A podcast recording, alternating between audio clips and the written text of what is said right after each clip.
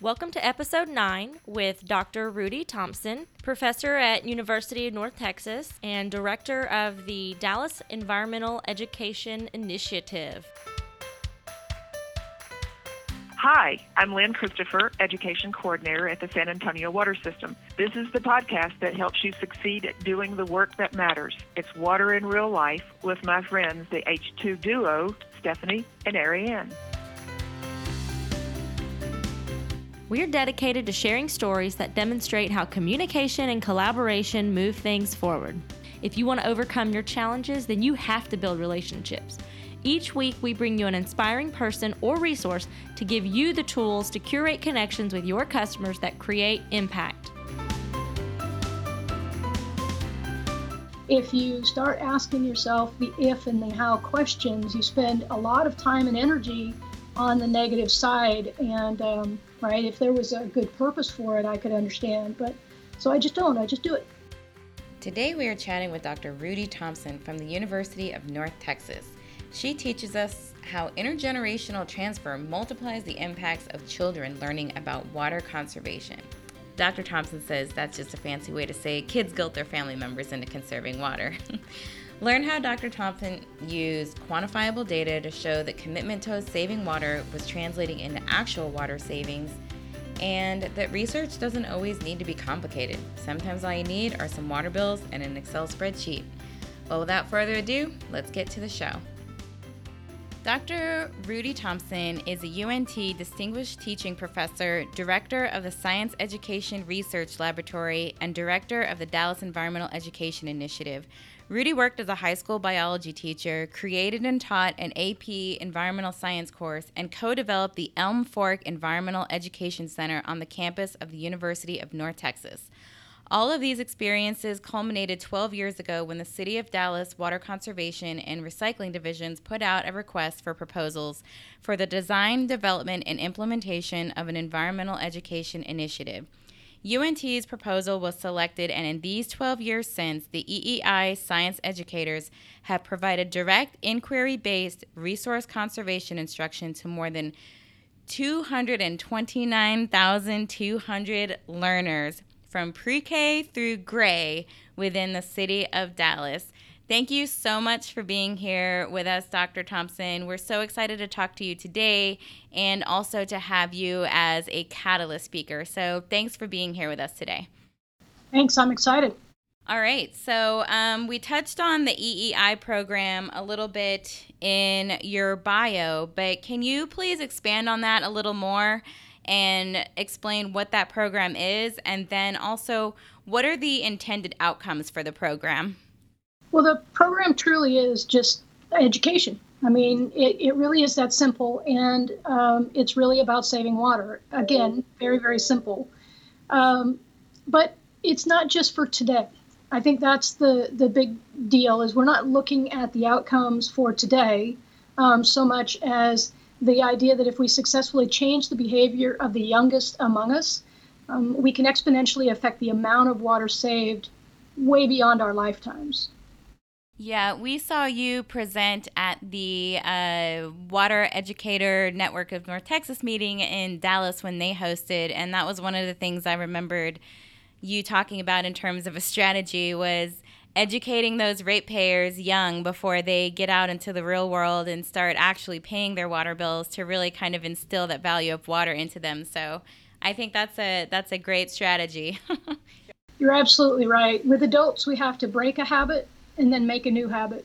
Um, oftentimes, with kids, we can make a habit before it needs to be broken. Right? We can instill the positive habit um, and then the other thing that kids often do, and, and uh, has a fancy term called intergenerational transfer, basically it's guilt. Um, kids can guilt their parents into or, or their siblings into following those behaviors as well. So uh, kids can, you know, turn the water off for their parents when the parents are brushing the teeth, or they tell them about it, or so um, um we kind of get a twofer by educating kids. Yeah, that's like killing two birds with one stone. That's very efficient. what would you say um, is the EEI's biggest success in your opinion? Like, where where have you seen the greatest impact? You know, that's a tough one to answer. Um, we've been doing it for 12 years, and so um, I'm proud of, of, of, a lot of the things, obviously, that we've done or the accomplishment that we've made. But um, I think that our biggest uh, success is that we have had interactions with more than a half million learners. So the 230,000 essentially that you talked about earlier, those were all uh, pre-K through 12 oh, okay. students, and so uh, including the citizens in the city of Dallas that we have also uh, had direct face-to-face interactions with. It's about a half million learners. Um, again, the interactions are face-to-face, right? So they're inquiry-driven, they're commitment inspired, and they're tangibly focused. Yeah. We get to both the why we want to save water and the how to save water. So we think that's really, really important is that that interaction, that face-to-face interaction. I think the second part is if you take these numbers and you project the potential water savings, let's just say that these these folks that have committed, these 513,000 learners that have committed to saving water, if they only save 10 gallons per day, um, that would be a total accumulative savings of over 22, almost 23 billion gallons of water over these 12 years. Mm. Um, that's actually a perfect segue into our next question that was um, about the subject that you spoke about at Catalyst, which was all about measurement assessment. So I was excited when I when we reached out to you to be a speaker at Catalyst that that was something that you're that you're passionate about. So can you tell us why it matters so much to you? Absolutely. So, you know, what I was just talking about was the projected savings, right? This would be considered qualitative data. These are data that are based on what participants told us they were willing to do, but not an actual measurement of water use in the homes of these half million people, mm-hmm. right? So, in truth, in fact, the number, the water savings could be statistically significantly higher or statistically significantly lower. And that's the struggle using qualitative analysis. That's the trouble with survey type data. It's extremely difficult to authenticate. So, truly, what inspired me to find a way to quanti- quantify water savings to authenticate whether or not commitment to saving was translating into the action of saving, um, that's what got me going in the type of research that I'm doing today. Yeah, that's, you know, measurement was always something that we struggled with when working for cities you, we got so caught up in planning an event or a program that you know the the measurement or the assessment evaluation was always an afterthought. I mean let's face it i'm i'm a creative. I don't crunch numbers. So even just something i dreaded to do. So how can educators shift that mindset and lead with measurement? Well you know first i have to say i'm guilty of that too. Uh, I did not know how or if I was going to be able to quantitative, quantitatively analyze water savings when this program began. Um, it, it, I spent years in that struggle. Um, in this business, we know that um, a lot of what we do is qualitative. We survey, did this help? Did this work? You know, how many people did this? um, those are, are are nebulous numbers that really don't have a an end product that somebody wants to hang on to, right? It's not tangible. So, to tell you the honest truth, what truly moved me from qualitative to quantitative was I was having a, a philosophical debate, shall we say, um, with some individuals who were advocating more for spending money for advertising uh, versus for education. Okay. And they were talking about, but you can measure the success of advertising because I can tell you that this many people will see this ad that's on television. Okay, this many people or potential viewers will see this billboard. And my whole point was how do you know that they actually saved water? Are you going to, you know, check the water bills of these hundreds of thousands of, of viewers? Um, and that's when it hit me um, that actually I could do that. So what I what I did was I said, okay, you know, your budget is three to four times more than what my budget is. Um, so I'm going to figure out a way to demonstrate that with the small amount of money that I'm getting, you can actually verify and authenticate the amount of water that's being saved.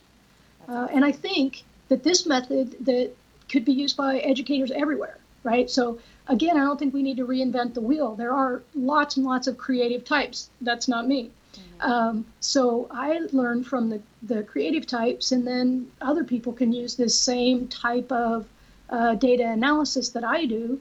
Um, and you can authenticate your own programs wherever you are throughout the United States and beyond. That is an amazing discovery. I feel like um, because that's that is definitely you know I'm, I'm glad that it took a professor that long to figure it out because that makes me feel like oh good I, I wasn't it wasn't because I was just you know inept inept I, it's really a difficult um, thing to quantify and and you found a golden ticket I feel like I do too I do too. I, I am really excited about it, and I'm and I'm so glad that I got to share it at the conference. Um, so I'm hoping that there can be a lot more collaborations with it, and we can all learn from each other on on the the different ways it can be used effectively. Absolutely. Um, can you explain just real quick, kind of like what that looked like in terms of how you took the information from the people who participated in your program and then extrapolated that to figure out how many gallons? It was based on their uh, their zip codes correct? That's absolutely correct. Um, so you know one of the problems with quantitative data as um, in the conference we talk about um, with qualitative data is um, again you can't authenticate it. So what we did was we and also with qualitative data you're you're in the middle. So there is what's called a teacher effect or researcher effect right? Where you're kind of um, directly involved. The, the problem that happens when you're directly involved like you're the one who's delivering it and collecting the data is that you could just be about you right? You could be the most in, in amazing communicator that has ever existed and that's why the program's working versus the program yeah. right so what we did was I removed myself from the situation. Um, we go, my certified teachers go, and they teach classes on water conservation in the city of Dallas. And then we actually get the water bills at the end of the year from the city of Dallas. And we get the water bills for the homes of the individuals who we've taught. And we're actually able to look at their uh, the difference in water use. Now, like I talk about in, in the conference, you know, there are a lot of variables that have to be considered, and and um, you know, we can't ever discount uh, the importance of of making those variables constant. But again, it's a it is a direct way to measure whether there was any effect at all on your um, education. Again, we also ask um, participants to commit, right? And so we're able to measure the difference between what they have committed to and what the actual savings is. I think that's going to be um, an incredible journey to watch is to see people take the creativity that they picked up at Catalyst and be able to have this tool of assessment to show the impact of the programs that they're doing. We're we're so inspired by so many educators and communicators not only in Texas but across the nation. So and and we feel like that's one of the things that sometimes they lack is being able to really show how much impact that they're making on their community. So I feel like having that tool of assessment is going to be a, a, powerful tool for them to have in their toolbox. Um, but going back to Ariane's point of us being informal educators at the city. I mean, you have your doctorate degree, you work full time in academia, so you kind of reside in that environment of quantifying everything. So, how can informal educators like those that do work for municipalities adopt that mindset? And are there any tools and processes out there that you can recommend to help them do that? If you want to convince powers that be that education, whether formal or informal, is important, quote unquote, uh, then you have to, in my opinion, think along the lines of numbers. Mm-hmm. Okay, that's that. That's what's going to move whoever it is that is funding the program. They want to be able to say, this happened, right? Um, and if you put those in dollars and cents, to me, that's even more uh, meaningful to them. So if you look at what I did was I took uh, the water saving projection of the half million people that we have had commitments from. We have pieces of paper where they've committed. Um, and we figured that out that uh, the projected savings, right, is almost 23 billion gallons. Well, if you turn that into dollars and cents, that would be equal to uh, closing in Dallas the central wastewater treatment plant and the Bachman drinking water plant for a minimum of 125 days over 10 years. Oh, wow. When you look at dollars and cents, that's over $3.1 million in savings a year. Because, see, when water doesn't go down the drain, it doesn't have to be cleaned, it doesn't have to be piped, and it doesn't have to be shipped to the drinking water plant to be cleaned again. So when you figure 3.1 bill, uh, sorry, million, I wish million, 3.1 million dollars a year is being saved, what's the cost of education? Yeah, and I mean, and that's a message that gets preached a lot, especially at the the water district level, is that conservation really is the most cost effective way to manage the growth of this area for many of the reasons that you are saying. It requires less water, less demand, and you know you brought it full circle with with talking about how that's also less water that's going down the drain and therefore going to the wastewater treatment plant. So um, yeah, this is just another way that those that are advocating for conservation have another another perspective that they can show that, that this really is conservation and using less is really the most cost effective way to manage our, our water resources. Um, so I mean, when you, you know, whatever program it is that you're wanting to run or you're running, when you can show, you know, the offset between the cost of your program and the amount of savings that that um, could potentially be, um, it, it's it's a hard argument to to go against. You know, it's yeah. hard for a city to say, no, I don't want to invest this small amount and save this amount. I'm just going to go and spend this big amount over here. Yeah. So I think it's a really effective way to um, to sell your program. Oh, for sure. Um, and just to to kind of revisit the the last end of that question in terms of tools and processes, is this something that you have like a certain a special UNT software that you use, or is this are you doing this in Excel and like anyone can do it? anyone can do it. Anyone can do it. You can do it in Excel. You can do it in any kind of a stats package. You know, the really neat thing about this research is how simple it is, um, because the one of the hardest things in quantitative research is what's called the N or the the population that you're dealing with. You know, some of my colleagues they do research in areas where they'll have five you know, oh, and yeah. that's the size of their research body. Well, when you're talking about water use in cities, the size of the cities in Texas, you know, your ends are like in Dallas, you know, close to a million people. And so just a simple t test, which can be done through Excel, um, but even just running a simple, you know, a simple um, uh, logic. Oh, I don't know what I want to call it here. Uh, it's not really a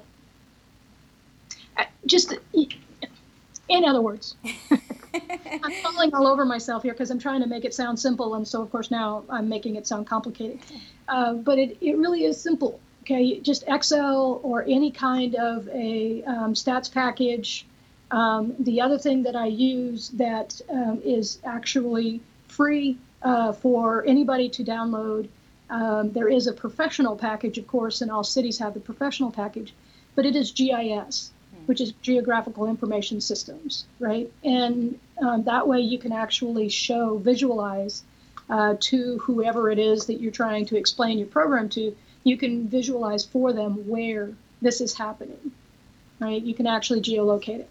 Okay. So I don't want to sound I don't want to sound like I'm trying too much to dumb this down, but I'm really speaking from experience. So cuz I'm not in a I'm not an Excel extraordinaire, so if I if I have basic understanding of Excel and I don't know how to do um, a, a T thing that you said, like what is how can someone go like what would it be called that they need to to do like the training to do, are there any places that kind of teach you to do that more statistical analysis side of Excel that you know of? Uh, sure. I mean, you know, you can go on the Excel help um, desk and type in what it is you want to do, and they'll tell you how to do it. Okay. It really is that simple. Um, when you're looking at, so that's for statistical significance. Um, I think for a lot of this, like when I talk about statistical significance with the city of Dallas, they don't care. I mean, that's not what they're looking at. Mm. So that what they got most excited about was this money savings. Well, that's just math, right? That's just sitting down and putting pen to paper um, and doing the calculations. So to me, that's the most meaningful. Um, the statistical significance is great for people who are academics who want to publish, okay. right? And it demonstrates that there is that this is something that can be measured. But now that it's been measured, now that we've demonstrated there is statistical significance, as far as I'm concerned, that's been done, right? So everybody out there that follows the same uh, pattern or technique already has that built in. Um, but more of what I'm talking about here is the explanation of the cost uh, ratio, mm. right? The benefit cost ratio. Mm-hmm. And so that's basic math. Just, yeah. you know, in, in San Antonio, what's the cost of water in San Antonio? What's the cost of, of cleaning water? What's the cost of drinking water?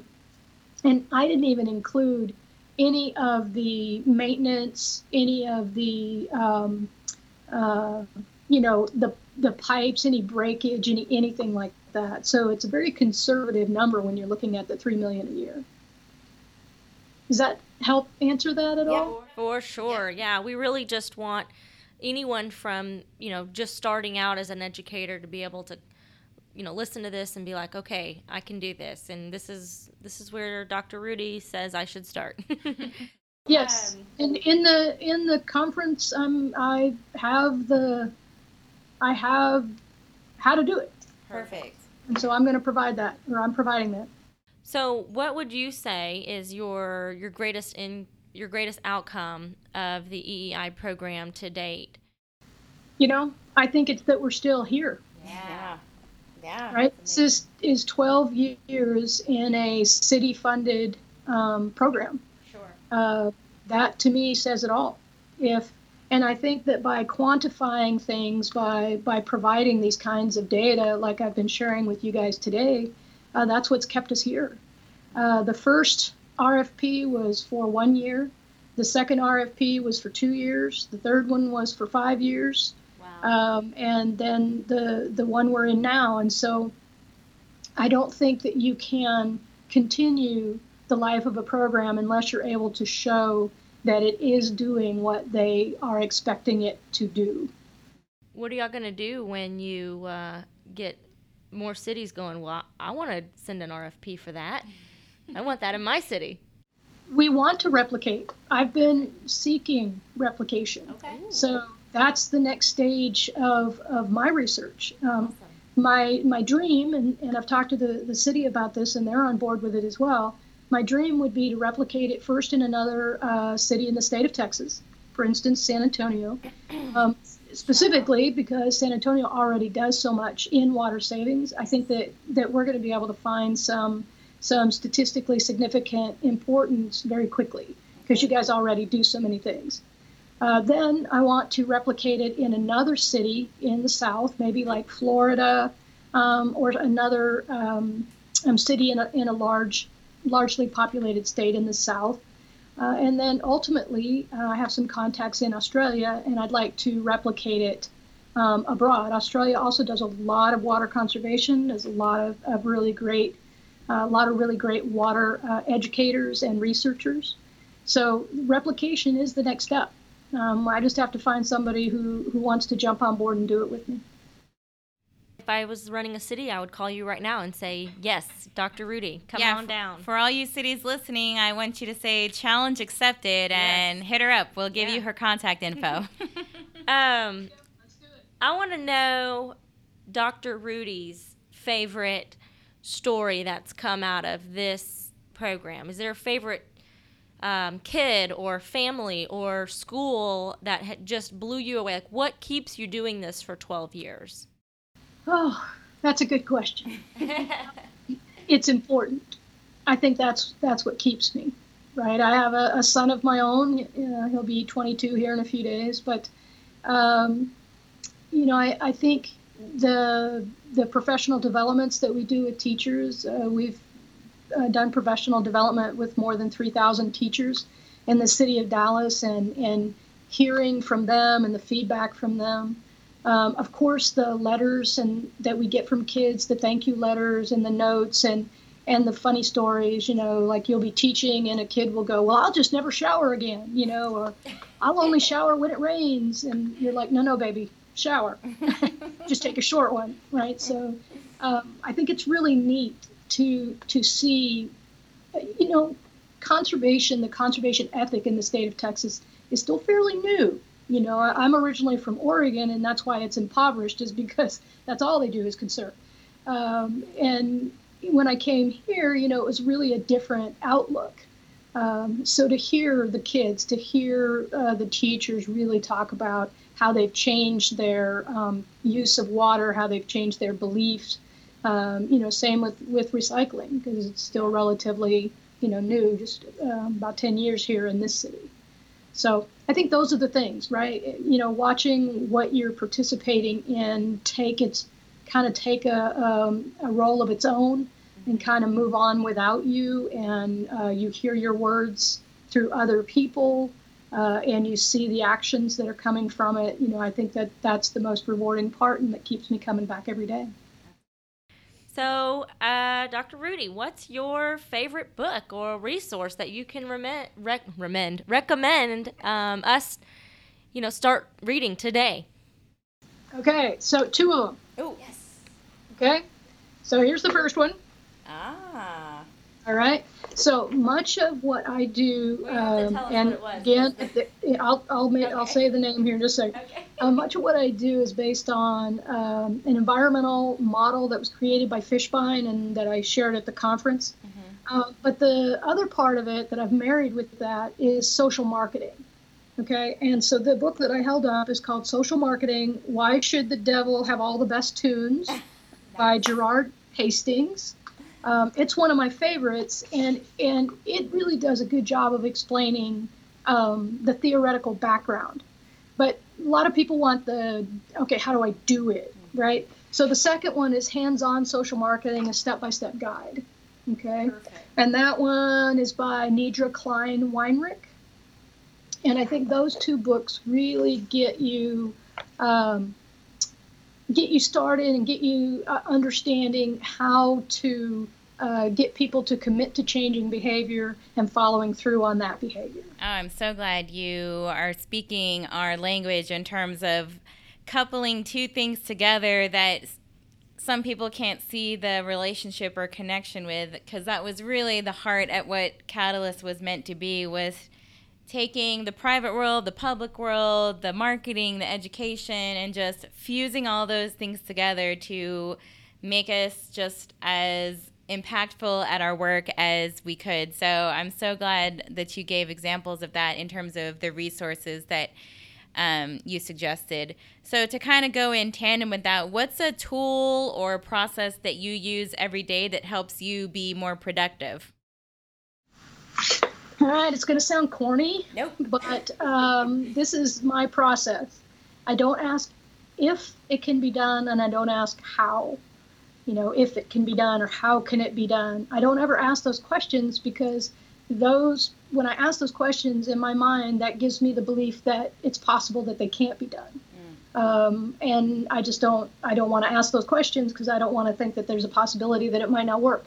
So I just do it. I just do it. I, I um, just say to myself, just keep moving forward, knowing everything's going to be okay. Um, and that's my my philosophy every every single every single day. I mean, that's it's corny, but it's the absolute truth. And I've taught it to everyone that I work with because if you start asking yourself the if and the how questions, you spend a lot of time and energy on the negative side, and um, it's it, it's not beneficial. It's not going to move you forward anyway, right? If there was a good purpose for it, I could understand. But so I just don't. I just do it. Uh, Dr. Rudy, I'm going to just go ahead and say uh, you can bring tears to eyes when you say that kind of thing because whether or not you think that's corny and you know people out there listening, um, it resonates with with them. I don't know, but Dang. As a as someone who just started a new business, you know, if and how it was everybody's question to us. And and that is something we've had to just completely put out of our mind. Just got to do it. Yeah. You you know, that was kind of our our driving factor of why we left the city and and took this crazy leap. We just had to do it. You know? And you knew so, it needed to be done.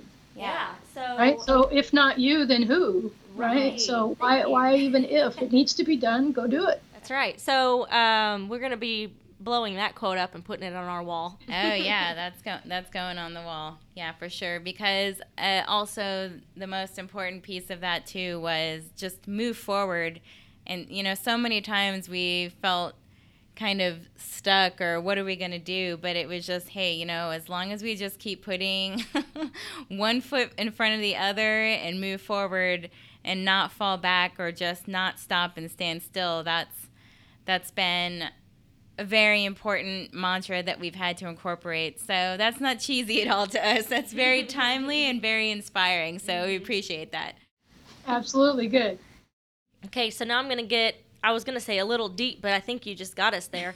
um, we're in the deep end already. So I want to know what Dr. Rudy's one call to action is. What what's the one call to action you're most passionate about, and about what you believe in that can change the world, in the water world too. Education. Again, very simple. Um, it's a it's a simple um, idea with complex uh, underpinnings, but you know, my favorite quote, and I shared this with you guys before, is from uh, Baba Dioum. Yep. Right. So in the end, we will conserve only what we love. We will love only what we understand, and we'll understand only what we are taught. So that's the adage of the EEI. That's the adage of the Science Education Research Lab here at uh, UNT. Um, it's you know it's it's all about the education um, we we do not. I do not believe that I should tell you what's right or wrong in conservation, even in conservation of water. I believe that I should inform you so that you can make um, an informed choice. Um, if you still want to use all the water, use it.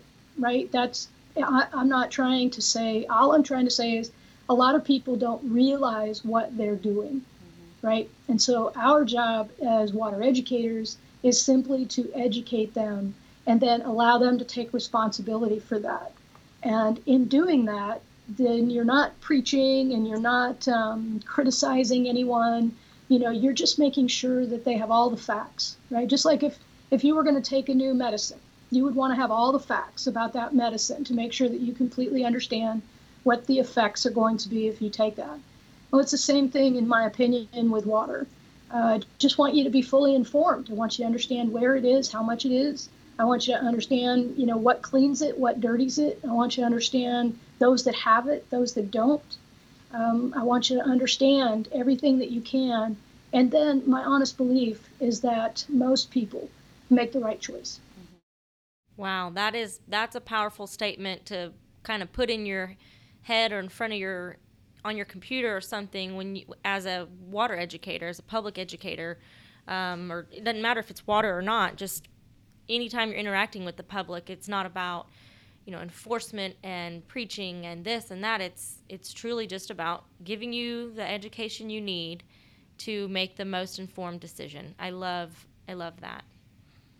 And I also loved that uh, that was your quote. I had that quote on my wall when I started this career, well, my career in water education and communication 10 years ago, that I read that quote and it resonated so much with me. And it's and it's absolutely right. And that speaks to to what you just said is that you know in the end most people want to do the right thing. They just they just don't even know that they don't even know that what they're doing that there's anything even wrong with it so and i think that puts us as educators in a better place anyway because when sometimes when you're in that role and, and you're seeing a lot of times people doing what you consider to be, oh, well, that's not right or that's not correct, but then being able to kind of take a step back and look at it big picture and say, well, maybe they just don't know. And it really helps put a more positive spin and putting putting the act of service back on you to give to your community the education that they need to be uh, to make the best decisions in for their for their families and for the community. So we appreciate you so much uh, doing this podcast for us, for being a part of Catalyst. As I said before, I think the information that you gave them was going to be incredibly powerful tool for them in their uh, futures as educators and communicators as they try to build out their programs and be able to show the and quantify that impact that they're making on their community. So greatly appreciate your time and um, again challenge out to all of those utilities out there dr thompson needs a new partner dallas isn't the only one that can have all the eei funds so so uh, hit her up and uh, we'll put uh, the way you can contact her on our show notes and have a conversation and see where see where that can go so uh, thanks again for your time Thank you guys. Bye. We hope you enjoyed our chat with Dr. Thompson today. You can find the show notes at the h2duo.com backslash water in real life, where we have all the resources mentioned in today's episode. We are super passionate about being a resource for the industry, and we can only do that with your help. Show us some love by simply subscribing to the podcast on iTunes, and while you're there, be sure to rate and review us as well. We're trying to get the only duo run show about water some shelf space on that iTunes homepage. You can also find us on Twitter and Instagram at the underscore H2 Duo. Be sure to check us out. We'd love to hear from you. The Catalyst Mastermind Summit in San Antonio was incredible. If you were unable to get in before it sold out, remember that you can always check out the interviews with each of the speakers during the month of June. Just visit the website and get caught up. As Sir George Hawkins said, that's right, I queened myself and knighted him. He addressed the audience of water educators at Catalyst and said, The future of water, ergo the future of civilization, rests firmly on your shoulders as the communicators and educators tasked with conveying that ever important message. Hashtag challenge accepted. We hope you learned something new, got a little inspired, and most importantly, took action on something today that will move you one step closer to your goal. Until next time, rem- remember what one of our favorite quotes says Those who tell the stories rule the world.